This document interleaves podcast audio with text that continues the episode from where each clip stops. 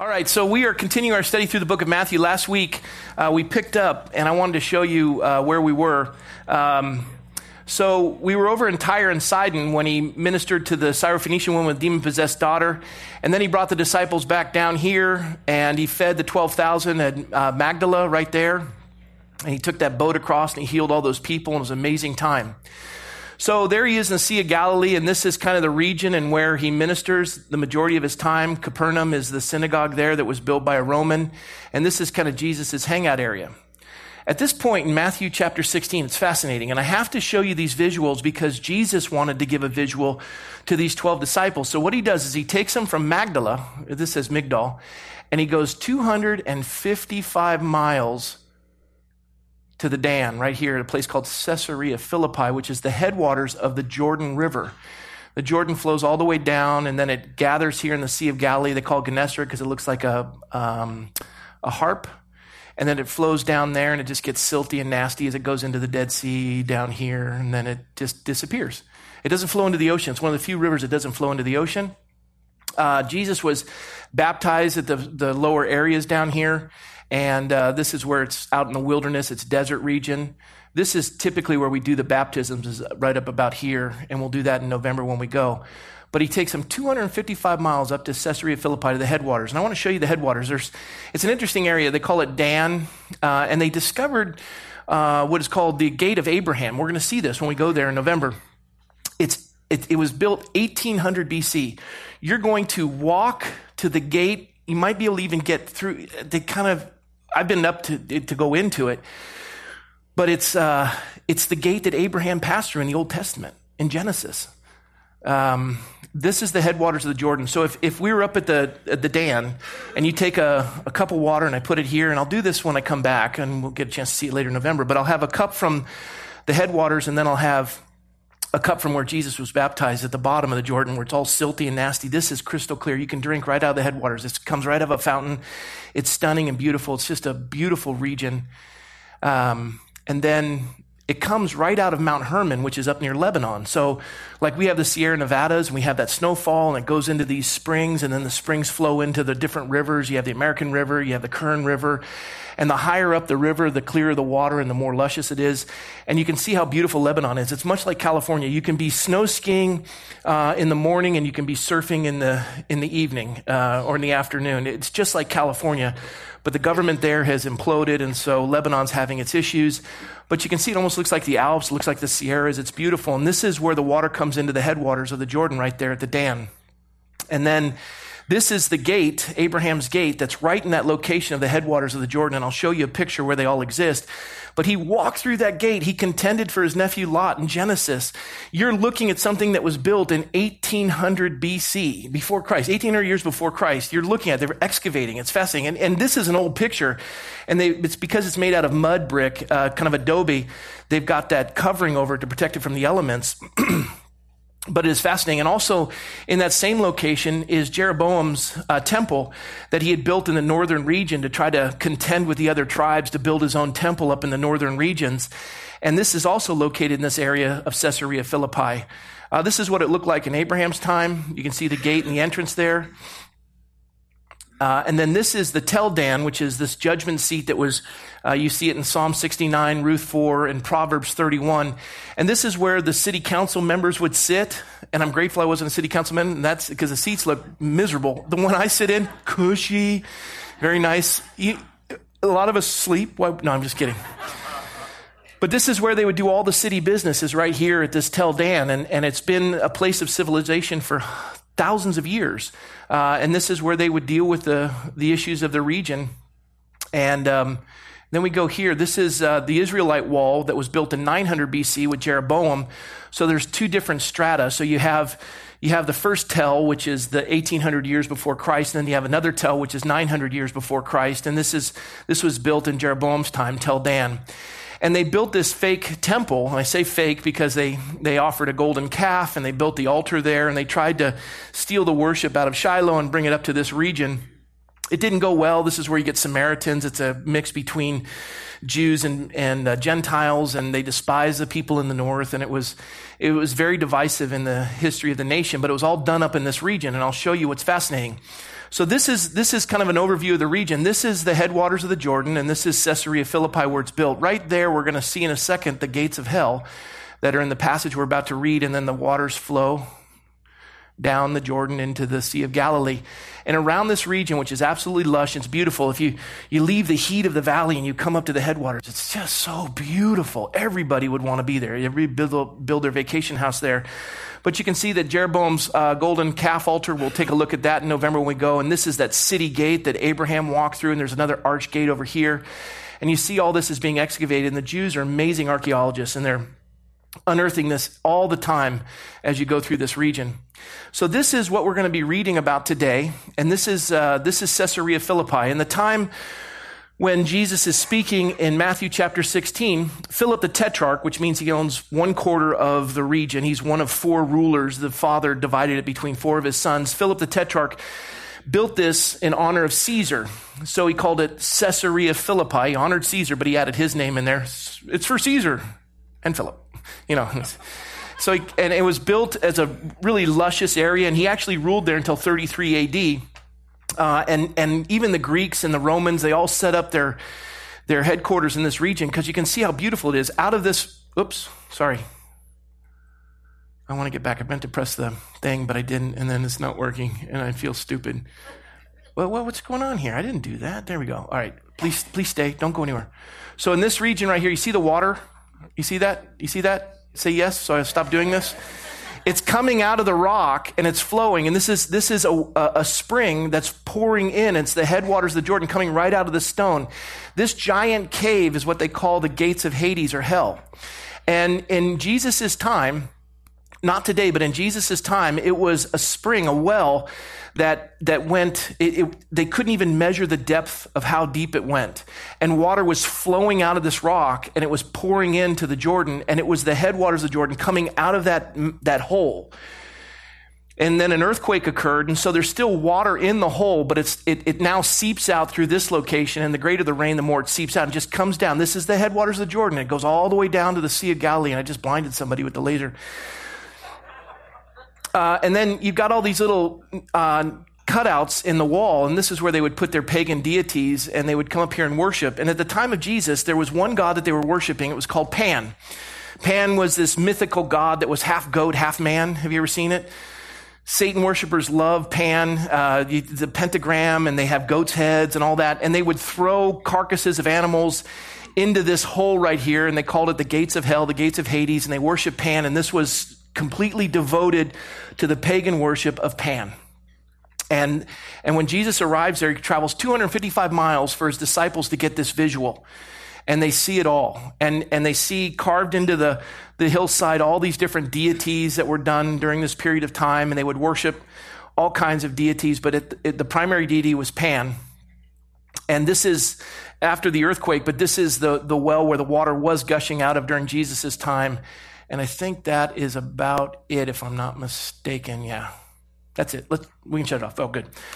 So that's your overview. They travel 255 miles north. They're going to get a visual. Jesus wants to give them a visual. It's a show and tell time. Because the entire Bible is profound, absolutely profound. But this one passage, everyone in the room is going to have to come to a conclusion. And Jesus brought these guys 255 miles to give them a visual. And he points to three gates Abraham's gate, Jeroboam's gate, the gates of hell. And he presents to them a fourth gate. And he asks them a question. He asks them two questions. It's like a, kind of a final exam. And not only did they have to answer it, but everyone in the room has to answer it. And seeing all that, I have taken people to that location, and I don't care who you are or where you're from you sweat bullets when you're in that location, having to come to a conclusion on the question that's asked you. I brought the members of the Republican National Committee on a trip to Israel, and these are hardcore, hard drinking, partying folks. We get to this location, and I ask them the same question that you're going to see in this passage that Jesus asked his disciples, and I asked them the same question. You could see them. They didn't get any cell service up there. They're like, I can't even play with my phone. What do I do? You know, and they were panicking because you have to, you have to answer the question. You have to. Everybody has to answer the question. And the, and the way that Jesus words the question is it's fascinating. He says, You. He stops everything, goes, You. Like, hey, you. And, and the 12 disciples, you, you, you. And, and, and the finger lovingly is directed at you. You. Who do you say that I am? So let's take a look at it. Let's stand for the reading of the word of the Lord. By the way, in this passage of scripture, it's the first time in the Bible, the New Testament, excuse me, where the word church is used. Because he builds his church on the answer to that question. We'll pick up at verse 13. When Jesus came into the region of Caesarea Philippi, which you saw up on the wall there, he asked his disciples, saying, Who do men say that I, and he kind of gives them the clue, who do men say that I, the Son of Man? Hello, McClaw. Who do men say that I, the Son of Man, am? So they said, Well, some say John the Baptist, some say Elijah, others say Jeremiah, or one of the prophets. And Jesus said, But who do you say that I am? In the Greek, it's, it's very clear. It says, You. Who do you say that I am? I, I want that answer from you. Who do you say that I am? And then there's a long pause. I, I, imagine this in my mind, and all of them are like, oh, I don't want to fail this one. Oh, man, what do we do? I mean, I got the Elijah thing. Who do you say? And, and it's Simon Peter who answers. Simon Peter answered and said, You are the Christ, the Son of the living God. Jesus answered, verse 17, and said to him, Blessed are you, Simon Barjona, for flesh and blood has not revealed this to you, but my Father who is in heaven. And I also say to you that you are Peter, and on this rock I will build my church, and the gates of hell or Hades shall not prevail against it. And I will give you the keys of the kingdom of heaven, and whatever you bind on the earth will be bound in heaven, and whatever you loose on the earth will be loosed in heaven. Then he commanded his disciples that they should tell no one that he was Jesus the Christ. By the way, Christ is not his last name, it's his title. Christ means Messiah, Savior. Okay? Now, I'm going to read the rest of the passage, uh, but I'm not going to cover it, but I want to put it into context. Verse 21 From that time, Jesus began to show his disciples that he must go to Jerusalem and suffer many things from the elders and chief priests and scribes and be killed and be raised the third day. Then Peter took him aside and began to rebuke him, saying, Far be it from you, Lord, this shall not happen to you. But Jesus turned and said to Peter, Get behind me, Satan. You are an offense to me, for you are not mindful of the things of God, but of the things of men. Then Jesus said to his disciples, If anyone desires to come after me, let him deny himself, take up his cross, and follow me. For whoever desires to save his life will lose it, but whoever loses his life for my sake will find it. For what profit is it to a man if he gains the whole world and loses his own soul? Or what will a man give in exchange for his soul? For the Son of Man will come in the glory of his Father with his angels, and then he will reward each according to his works. Accordingly, I say to you, there are some standing here who shall not taste death till they see the Son of Man coming in his kingdom. We'll stop there. Lord, we ask your blessing on the study of your word, your living word, and cause us, Lord, we pray to come alive. Holy Spirit, lead us into all truth. And Lord, as we see you looking at us and asking us this question, you, who do you say that I am? Lord, I, I pray that we know that salvation is a gift from God. It's not of works, it's a gift of God. And Lord, I pray that you give each man and woman a measure of faith to receive this gift, that by faith they would receive it. And we're so grateful that you're a merciful and gracious God. And that as you present three gates to the disciples, you present the fourth. And Lord Jesus, the testimony upon how we answer this question is whether or not that gate will open or remain shut. And so, Lord, I pray that you would minister to every heart, that we would all answer that question like Peter did correctly. So help us, Lord, we ask. In Jesus' name, amen. Well, please be seated.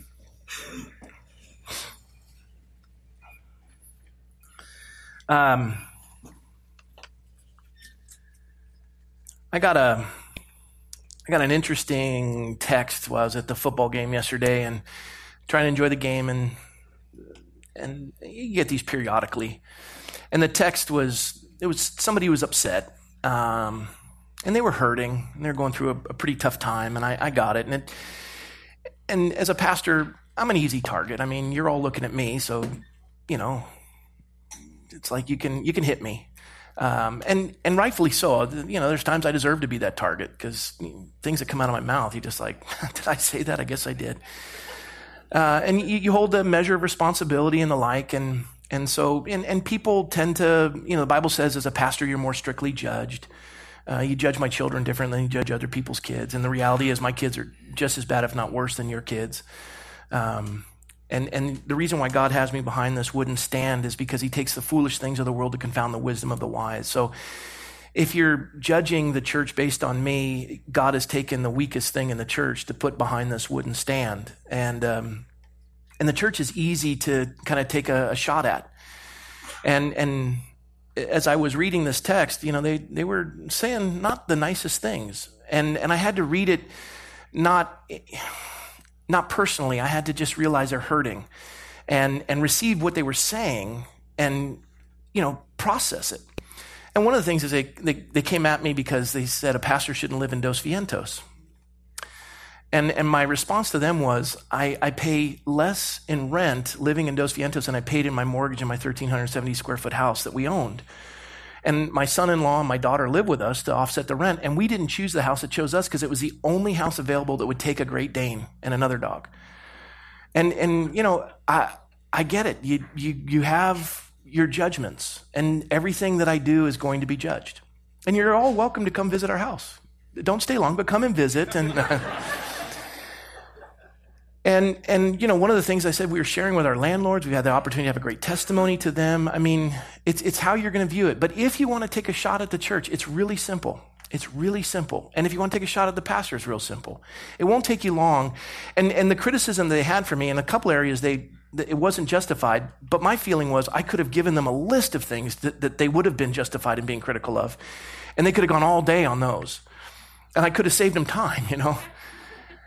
And, and my point is this Jesus said, Upon this rock I will build my church. And the rock is the testimony that you are the Christ, the Son of the living God. This is a testimony that has developed the church. It's the very first time you see the word church used. And again, any donkey can knock down a, darn, a barn door, but only a carpenter can build one. And as, as, my seminary pastor used to say, any jackass can knock down a dar- barn door, but only a carpenter can build one. Anyone can knock the church. But let me remind you that the church is his bride. You are his bride. If that testimony, you are the Christ, the Son of the living God, has, has filled your heart and left your mouth, you are his bride. And I have news for you. I, I am a, a, man with feet of clay, and I've said this before. If you say anything bad about my wife, you'll be picking up your teeth with your broken arm, kind of thing, right? You, just, you, don't, you don't talk poorly about my wife as you wouldn't about any other person's spouse. And she's got her flaws, no doubt, but that's my world. And she's the only one who would have married me. So I, I'm telling you, when you're talking bad about the church, you're talking bad about his bride. And his bride has flaws. Just look around. Look, look around. And for those of you looking for the perfect church, if you find it, stay out because you'll ruin it. But he chose this instrument to push back the gates of hell. He took these 12 disciples 255 miles north. He takes them to this lush location that is absolutely stunning. You go there, it is beautiful. There's a cacophony of noise coming from the worship of Pan, this mythical half creature, half man god who is sensual and, and, and, you know, just bad news the, the God of worship for, for sat- satanic worship.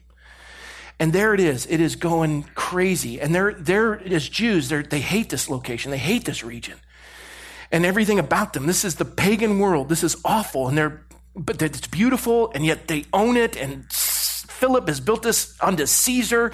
And you've got pan worship and they've taken the headwaters of the Jordan, which is the, the, the lifeblood of Israel. And we're Jews and they're in our land. And he looks at them and he says, Hey, fellas, it, it, it's time for a little test. Who do men say that I, the Son of Man, am? I mean, just men in general. Who do men say that I, the Son of Man, I'm giving you a clue, am? And they're like, uh, okay. Uh, I've heard some say you're Elijah. I mean, Herod said that. He said that you are Elijah risen. Oh, no, excuse me. Some say you're John the Baptist. Uh, Herod said that, that you've risen from the dead because he beheaded and then you've come back and you're haunting him. That's, I've heard that. I've heard that. And John the Baptist, political reformer. This is a man that, you know, called the government into account and said you can't be sleeping with your brother's wife and there's adultery and fornication and he's calling political leaders to account. He's a political force to be reckoned with. John the Baptist. And some say that's who you are. And others say that you're Elijah. Elijah calling down fire on Mount Carmel, consuming the sacrifice. You are, you are the prophet of power. You have power. Praise God. Lots of, draw that out.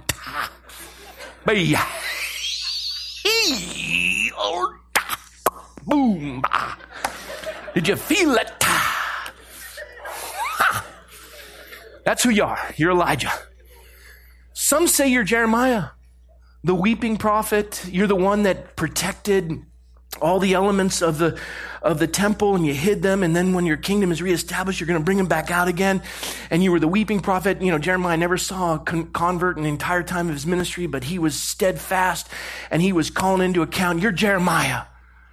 And the others were like, well, they got all the three big ones. Uh, uh, others said that you're just one of many prophets. That work? Yeah. They're just trying to chime in. And, and think about that.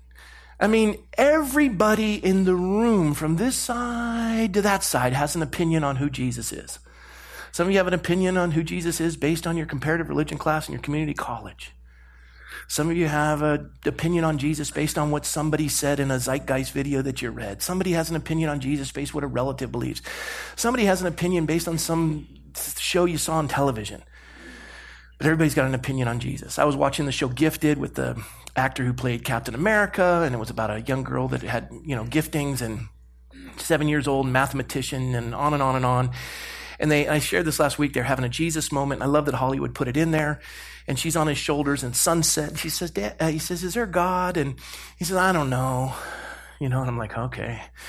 And, uh, you know, here, brilliant mind trying to contemplate their existence and dealing with absolutes and numbers and theory and laws and, you know, and trying to come up with all the, all that. And asking him this question. Apparently he's supposed to be an MIT professor. And, and she says, is there a God? he goes, I don't know. And then she asks this question seven years later. She says, well, what about Jesus? And his response was, yeah, he's a good guy. Whatever he says, I would do that. And I thought, pretty good for Hollywood. pretty good for Hollywood. Whatever Jesus says, yeah, he's a good guy. I would do that. So he's got an opinion on Jesus. And, it, and really, everyone has an opinion on Jesus. And people go, well, I'd have a better opinion if it wasn't for the church. Because they make Jesus out to be somebody awful. Well, Jesus said things about himself that you can't dismiss. He said in John 14, I am the way, the truth, the life. No man comes to the Father but by me. Very exclusive. I and no other. That's the reading. I and no other am the way. I and no other and the truth. I and no other and the way, the truth, and the life. No man comes to the Father. I'm completely exclusive, but by me. And as C.S. Lewis said in the Trilemma, you can only come to one of three conclusions based on what Jesus said about himself. He's either a liar because he said that and he knew it wasn't true, or he's a lunatic, he said it thinking it was true, but it wasn't, and he's batty, or he's Lord. But you can't call him a good man or a prophet or, or, or. He's either liar, lunatic, or Lord. Because he said that about himself. Jesus presents three gates Abraham's gate, Jeroboam's gate, gates of hell, and he says, Here's the fourth gate I'm presenting to you. I am the way, the truth, and the life. No man comes to the Father but by me. I'm the gate. All religions lead to God, but only one leads to heaven. Only one leads to heaven. And as soon as he concludes that, as we saw in the the further readings, Jesus then spoke of the crucifixion. Right after he shared that, he spoke of the crucifixion. I must be crucified. I must be killed, crucified, and buried. In three days I'll rise. Because they knew in the Old Testament, blood must be shed for the remission of sin. I am the Savior. I've come to, to pay the penalty for mankind's sins, past, present, and future. My blood shed, you receive that as a gift of salvation by declaring me to be your Savior and your Lord. You are the Christ, that's his title, the Son of the living God. Blessed. Oh, how happy are you, Simon Barjona. Simon Barjona, Simon Barjona, man born of a man named Simon Barjona. man born of flesh. This didn't come to you by your father. This is a gift from God. Blessed are you, Simon Barjona, for flesh and blood has not revealed this to you, but my Father in heaven. Salvation is a gift from God for all who would receive it. If you can hear my voice, the gift is being extended to you. If you believe in your heart, confess with your tongue that Jesus Christ is Lord to the glory of the Father, you will be saved. That's the book of Acts, very clear. Simon, based on that testimony of faith, now all of them were in the boat the very first time they professed Jesus to be the Christ.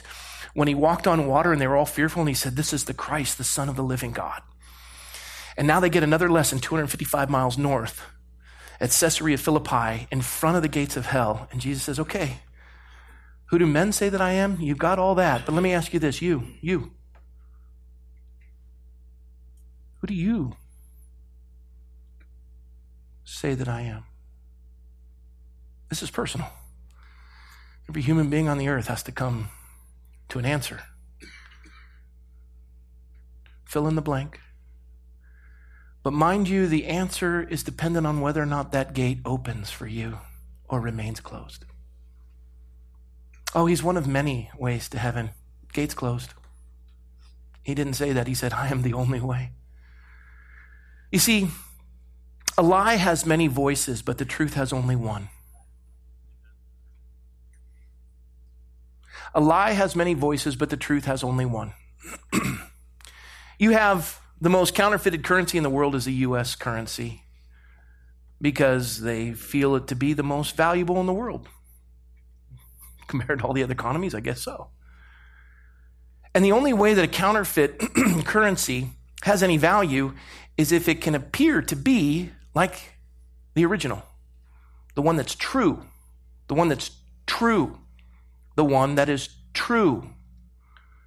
So they want it to appear to be true, but it's not. And the closer it looks to being true, the more valuable it becomes, even though it's a lie. As I said, in the capital of North Korea, they've got all the facades of the building to look as though they're beautiful and resplendent, but you go in and they're vacant and desolate. You go into Hollywood and you can walk through a city that looks like it's built in the 1920s and it's fascinating, but on the other side is a vacant lot or emptiness on the inside. They're creating a false reality. It appears to be something it isn't. A lie has many voices, but the truth has only one. Jesus said, I am the truth.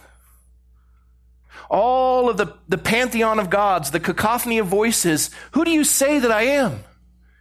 In, in, in the loudness of the voices and all of the worship of Pan and everything taking place in that resplendent area in a place that they're uncomfortable.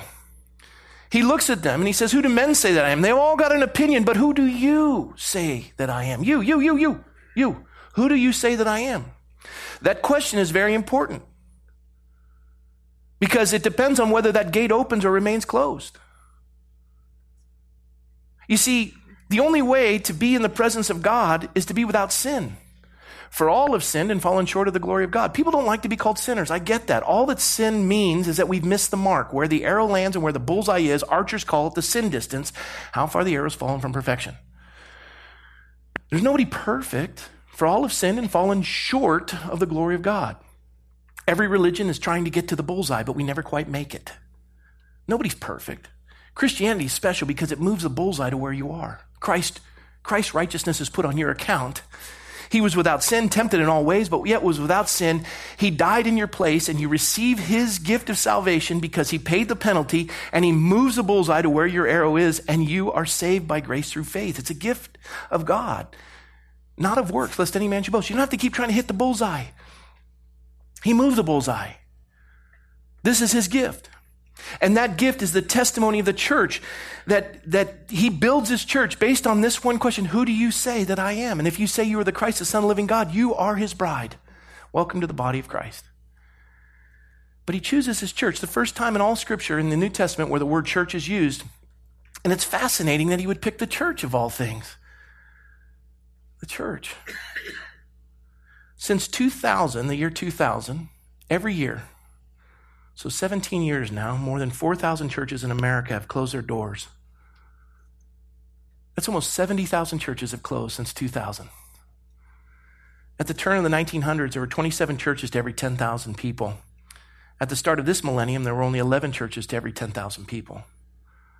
every year 2.7 million church members stop or drop into inactivity, we just kind of give up.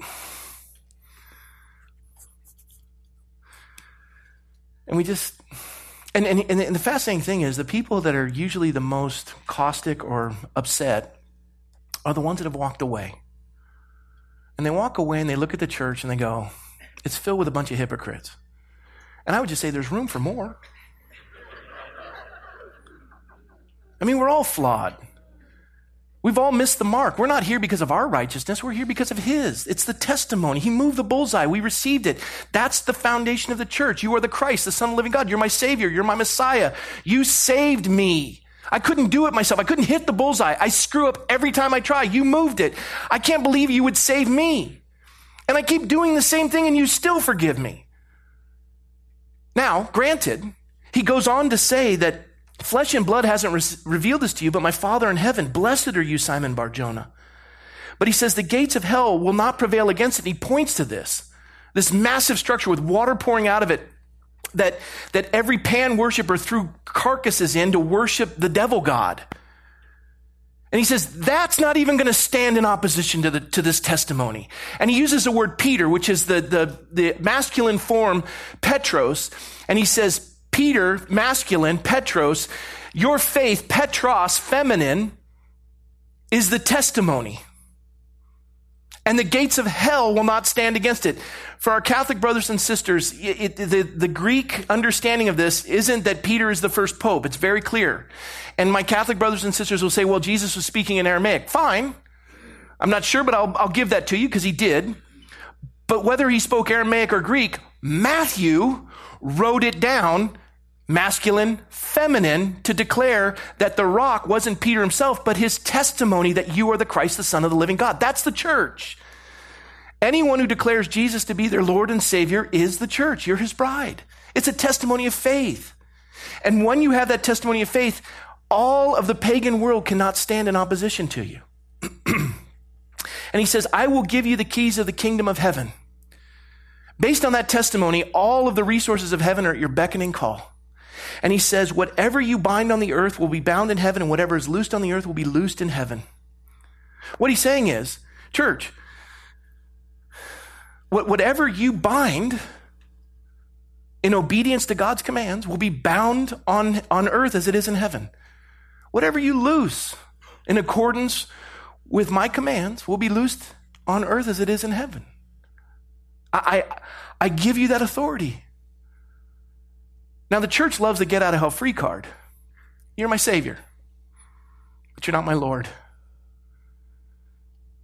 We don't want to push back the gates of hell. We don't want to contend for these things. And, and here, Jesus brings them 255 miles to this location to point out to them this is serious. He says it's serious for this simple reason I'm going to Jerusalem and I must die. I'm going to be crucified. And if you're not willing to pick up your cross and follow me, you have no place in the kingdom of heaven. This is not about you and your comfort. This is about a world that needs you to push down their gates and bring them into heaven. They are all enthralled in death, and you go to give them life and life more abundant. Do gates move? No, they don't move unless you knock them down. They don't move. Gates open and shut, right? Hopefully. They don't go anywhere.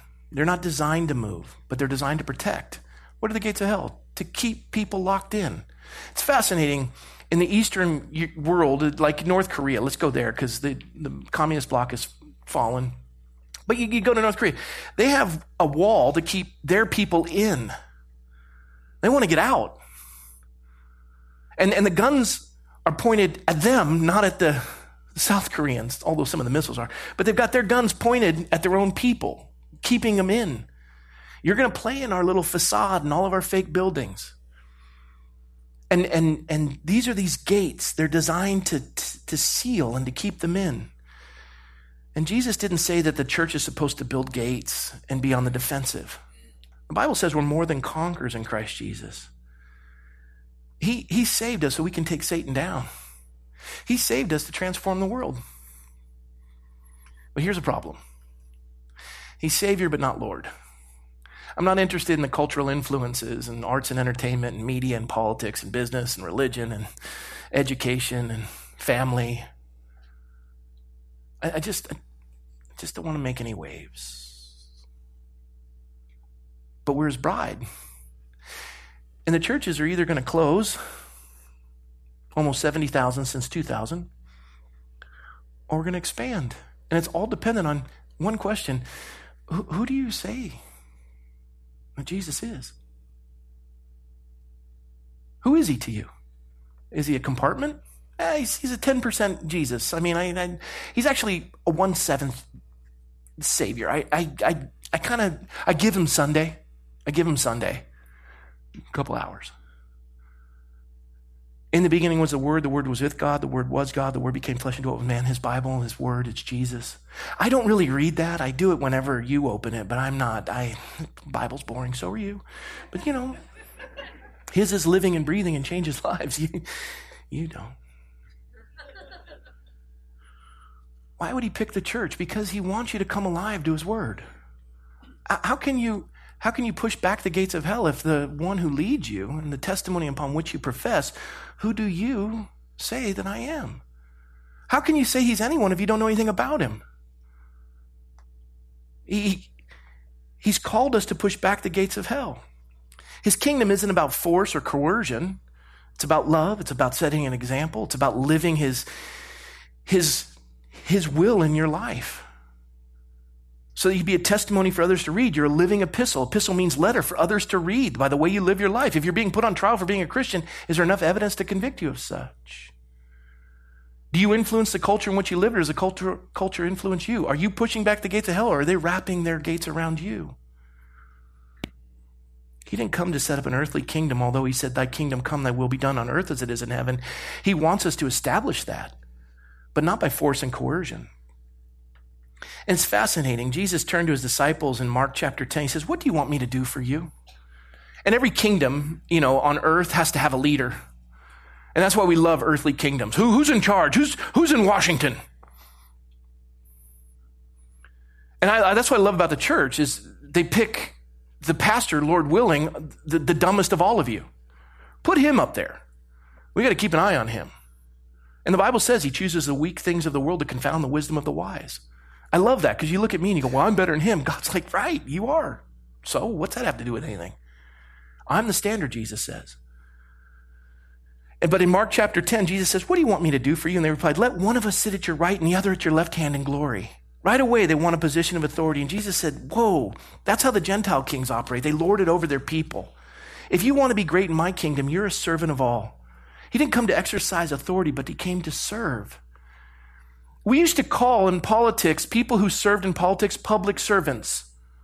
Now it's a place to get a really good pension. Not city council, but it's a place to get a really good pension. It's, it's a place to, to manipulate and, and to impoverish people. But it used to be public servants. This idea that you would sacrifice to serve. And if we all looked at what we did, the Bible says, whatever you do, do as unto the Lord. Whatever God has placed you and do it unto his glory, and you had a servant's heart, instead of what's in it for me?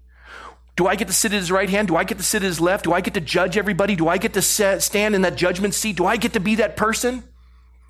And the more critical we are of others as opposed to serving others. And Jesus said, Do you want to be great? You're a servant of all. He created the church to be a team effort. He created the church that we would work together and serve one another in love and to serve the community in love you know, I was, I was at the Coliseum and I, I, was thinking about USC, UCLA, and, and this thing was built in the 30s for the Olympics, and it's, it's probably paid for itself over and over again. It's, it's, kind of run down a little bit, but I'm, I'm like, all the things that have happened here and the amazing stuff, and the, the, the contest between USC and UCLA, and wherever you stand on that. And then I was thinking of John Wooden, and as I was putting this together, I went back and looked at John Wooden because my sister adores him, and it's like the one person that's really had this voice of Christ in her life because he has management principles. He's since passed, but he lived in this humble two bedroom apartment that he and his wife, he never looked for glory and fame. He was the most winning NCAA basketball coach in the history of the NCAA. Amazing guy. And his motto was the most important player when we win is the rest of the team. Wooden encouraged his players to acknowledge the assists of their teammates. If one player received a pass that allowed him to score, Wooden wanted him to give the other man a wink or point to him as they moved down to the opposite end of the court. A new player once asked Wooden, What if the other player isn't looking when I point to him? Wooden just smiled, Oh, don't worry, he'll be looking. I, this is the kind of teamwork Christ wants with his church. Any donkey can knock down a barn door, but only a carpenter can build one. If you want to justify your, your apathy by judgment of the church, it's very simple to do. But you're messing with his bride. Serve. Get over your personal issues and get into the lives of others. This is that teamwork that Jesus wants from his, his, his bride. Jesus wanted to establish a kingdom where all the citizens would work at building each other up, encouraging one another. Let me share with you um, some of the passages of Scripture. This is John 15. This is my command that you love one another.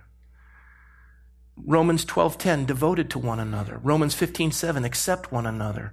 Galatians 5:13 serve one another. Ephesians 4:2 bear with one another.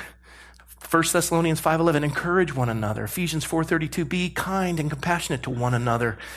Uh, Ephesians 4:32 forgive one another just as Christ uh, forgave you. The church isn't about me and it's not about you. It's about Jesus. And all the people around us that he came to save as he wants to break down those, those walls of hell and pull them into salvation.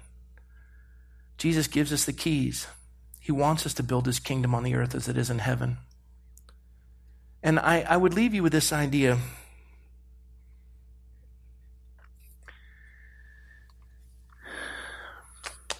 I was thinking a lot about eschatology. And I know for some of you that's kind of confusing term, just means a study of the end times. Calvary Chapel looks at the end times as we're what we call pre-trib, pre-millennial, where we believe that there'll be a rapture before God judges the earth. In the millennial reign, he's going to remove the church. It's kind of a comforting thought because, you know, this week I was fully pre-trib, pre-millennial. I was, I was like lack of sleep and I'm into it because I'm looking at the decline of Western civilization. I'm at the airport looking at kids yelling at their parents and, you know, as um, uh, the Prince of Wales said, America's fascinating how the parents obey their children. And I was, I was watching this as, you know, the, the millennial generation, the Y and the Z generation are all, you know, entitled. And the kids are like, gimme, gimme, gimme. You just, oh. I'm sitting in the airport going, is this, is this what we've been reduced to? And, and I'm, I'm seeing the decline and the misery, and I'm like, gosh, Lord, is there any hope? And then, and, you know, I'm, I'm at the lake house. I can't water ski. I can't kneeboard. I got back issues. I'm just sitting, I turn on the TV. I'm like, what is this? Oh, man. It's like a window into hell in the corner of their living room. It's just awful. I don't have to go to Israel to see, you know, the gates of hell. It's right there. You like moved it. It's fascinating. And, and as I'm looking and I'm just thinking, you know, Lord, the, the, the, everyone's trying to do away with Jesus and, oh, we found his bones. Do you know in the last 300 years, this is probably the 80th time they've dug up somebody named Jesus and they said that he's married and he's got kids and it's like recycled. And then Hollywood tries it, and then you read something and you got A&E or somebody doing a, a, a special on, you know, Jesus and Jesus and, and it's just, let's get rid of him and, and silence the church and just remove its, its emphasis and its existence and just shut it down. And there's a part of me, pre-trib, pre-millennial, you know what, Lord? Would you just sound the trumpet and take us all and let them get what they asked for? Just no church. Let them live without us. No, none of you feel that way. I, I was, that was the kind of week I was like, yeah, let's do this. But, but then the other eschatology is, no, thy kingdom come, thy will be done on earth as it is in heaven. Let's build his kingdom. And that kingdom is built, the foundation, whatever is loosed in, on earth will be loosed in heaven, whatever is bound on earth will be bound in heaven. God wants that authority to build his kingdom, to push back the gates of hell. That his, his kingdom is a kingdom of love. And, and if we're not into this, and we can't answer that question, who do you say that I am? Then the church is anemic and we just shut the doors and wait for the last one out to turn off the lights. Because we don't care. We just want to sit back and watch its decline. And the Lord is saying, push it back. Step into that world, engage. Who do you say that I am? And this is that idea. If he's Lord and he's moved the bullseye and we are grateful, we want for everyone else what we ourselves have received. But apathy, my church will be built on this rock. What is that rock? Who do you say that I am? Who do you say that I am? That is a question everybody in the room has to answer. And if he is the Christ, the Son of the living God, you are his bride. And there's a world to reach, and cultures to affect, and lives to bless and serve. Because if you want to be great in his kingdom, you're a servant of all. And unless you're willing to pick up your cross, and any man who loses his life will gain it. And Christ says, I must be crucified. And the bottom line is if he is the Christ, the Son of the living God, you're dead. And so am I. Because the Apostle Paul said, I have been crucified with Christ. It's no longer I who live, it's Christ who lives in me. I live for his kingdom, not my own. I live for his kingdom, not my own. You are the Christ, the Son of the living God. You are my Savior and my Lord. And so he took him 255 miles to the heart of evil. And there the truth stood. In the cacophony of the voices, lie has many voices, as the one over here is declaring. Okay, good. It's a cell phone. it invaded all of these lies, and here's the truth. And in that noise, he looks.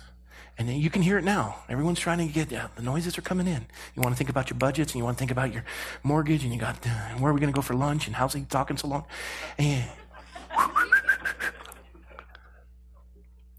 you can't leave here. You, hey, you, you, you. Who do you say that I am? And the answer depends on what happens with a world that desperately needs the truth in the cacophony of lies. And there's one truth. And there are three gates, and now he presents the fourth. How do you get through that gate? All roads, all religions lead to God, only one leads to heaven. How do you get through that gate? Real simple. Jesus said, I am the way, I am the truth, mutually exclusive, I am no other. I am the way, I am the truth, I am the life. No man, meaning man and woman, gets to the Father except through me. And if you declare me to be your Savior and Lord, the keys are open to you. And all of heaven awaits you and all of its resources to reach the lost. And you've got a dash to get it done. Welcome to his church. You are his bride, and he loves you. Amen? Let's pray. Lord, we thank you for your word that you would take the 12 disciples 255 miles north to the center of the pagan world, to the place where the cave of evil would dwell.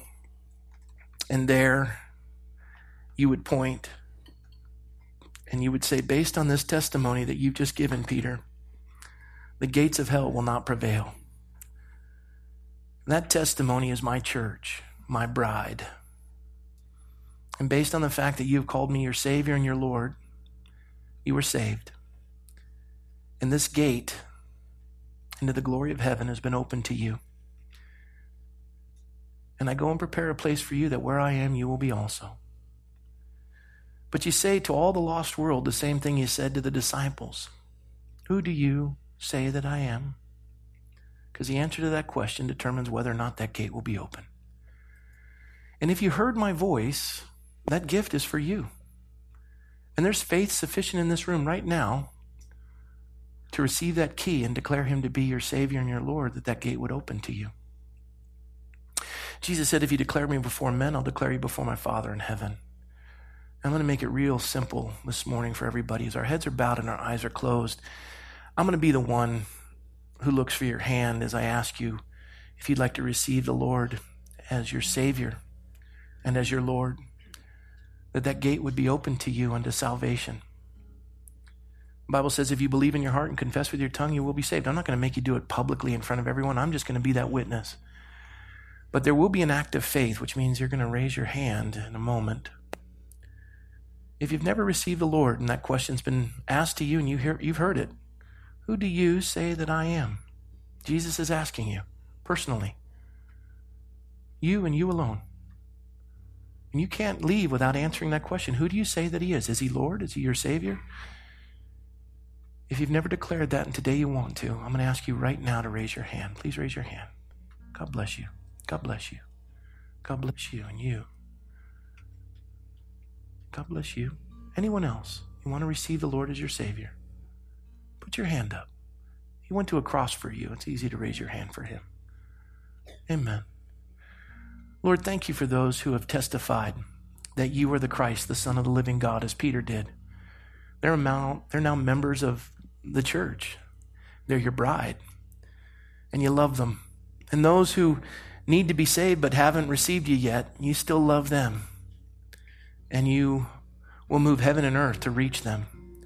So may the words of this sermon echo in their ears until you finally reach them, Lord, that it would leave their head and go to their heart. We thank you for this day. We thank you for those who've given their lives to you. And we're so grateful for your living word. We praise you. We love you. We thank you. In Jesus' name, amen. Let's clap for those folks who gave their heart to the Lord today.